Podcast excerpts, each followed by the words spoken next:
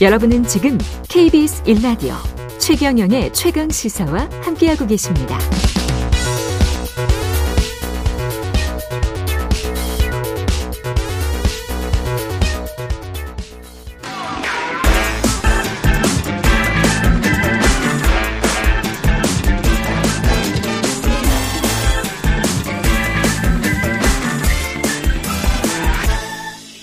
네, 0067님.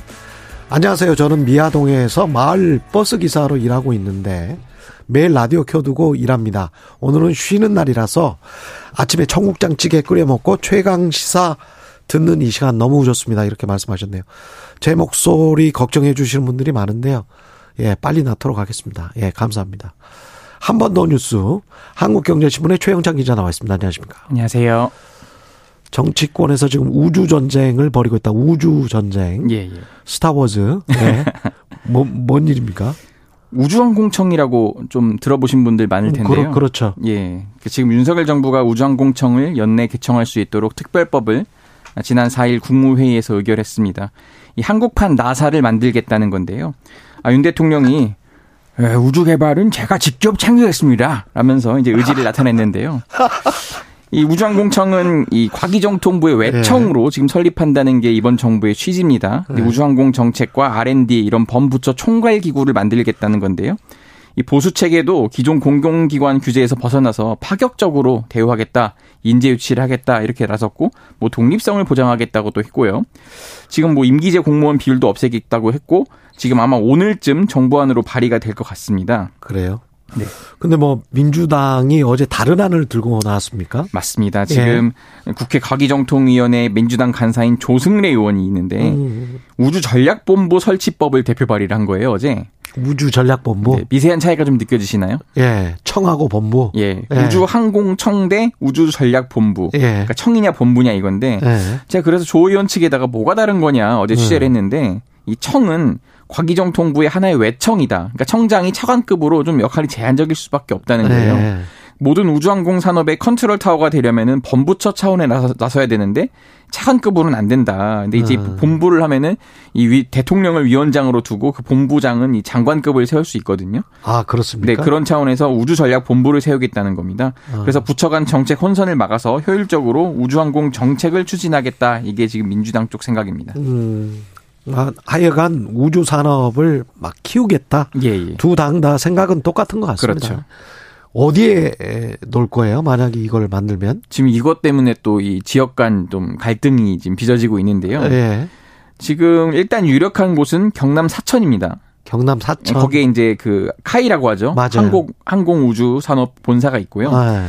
대통령이 지금 아직 그 법안에는 구체적으로 어디에다가 설치하겠다고는 안 했는데 이 대선 공약과 120대 국정과제에는 경남에선 사천에 설치하는 것으로 지금 일단 기정사실로 받아들이고 아, 있어요. 기정사실로 받아들이고 있군요. 네, 네. 그런데 민주당에서 내세운 이 우주전략본부는 아마 대전 쪽에 세우는 걸 좀 무게를 두고 있거든요. 음. 대전하면 카이스트가 있잖아요. 그러네요. 이 과학기술의 메카인데 이 조승래 의원 지역구도 마침 또 대전 유성이에요. 또 이런 지역 논리가 약간 좀 들어가 있고요. 그렇구나. 네, 또 사천에 있으면은 카이 지금 우주항공은 첨단 산업인데 이 인재가 음. 가겠냐? 지금 사실 카이도 약간 인재 유치에 좀 애를 먹고 있거든요. 그럴 수 네, 있겠습니다. 그런 차원에서 예. 진짜 이 글로벌 인재 막 첨단 이런 인재들은 안 간다. 대전이면 모를까. 막 이런 식의 좀 논리를 지금 들이대고 있습니다. 아까 그 대통령 출연 잠깐 했던 거 있잖아요. 예, 예. 그거 다시 한번 해보시면 아니 왜냐하면 8625님이 갑자기 윤석열 대통령 특별 출연인가요 이런 말. 예. 예, 우주 개발은 제가 직접 챙기겠습니다. 예. 예, 1832님, 성대모사 완전, 예, 웃겨요. 아, 감사합니다. 원필주님, 예, 성대모사 진짜 비슷하네요. 원필주님이 이렇게 말씀하셨고요. 예, 우주 개발 뭐 어디에 하더라도 잘했으면 좋겠습니다. 예, 어떤 예. 어떤 본부든 어떤 청이든 간에 아마 이번 그 한미 예. 정상회담에서도 이게 굉장히 좀 중요한 어젠다 중 하나로 들어가는 것으로 제가 알고 있습니다. 그렇죠. 그 우주 개발은 또 미국 협조를 많이 받으면 아무래도 좀 나, 예. 낫겠죠. 네. 예. BTS 지민 빌보드 Hot백 1위를 차지했습니다. 맞습니다. 예. 이 방탄소년단 지민의 첫 솔로 앨범 타이틀곡 Like Crazy가 이 앨범 공개 열흘 만에 빌보드 Hot백 1위에 올랐습니다. 이 솔로로 나선 한국 가수가 1위를 한 건 처음인데요.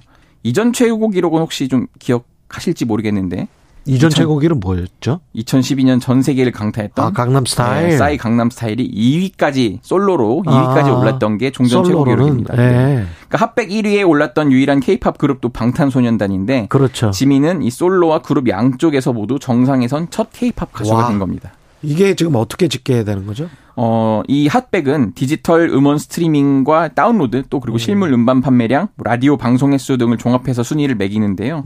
이 순위 집계 기간인 지난달 24일에서 30일까지 음원 다운로드와 CD 싱글을 더해 한 25만 4천 장이 팔렸다고 합니다. 예. 그리고 음원 스트리밍이 천만 회고요.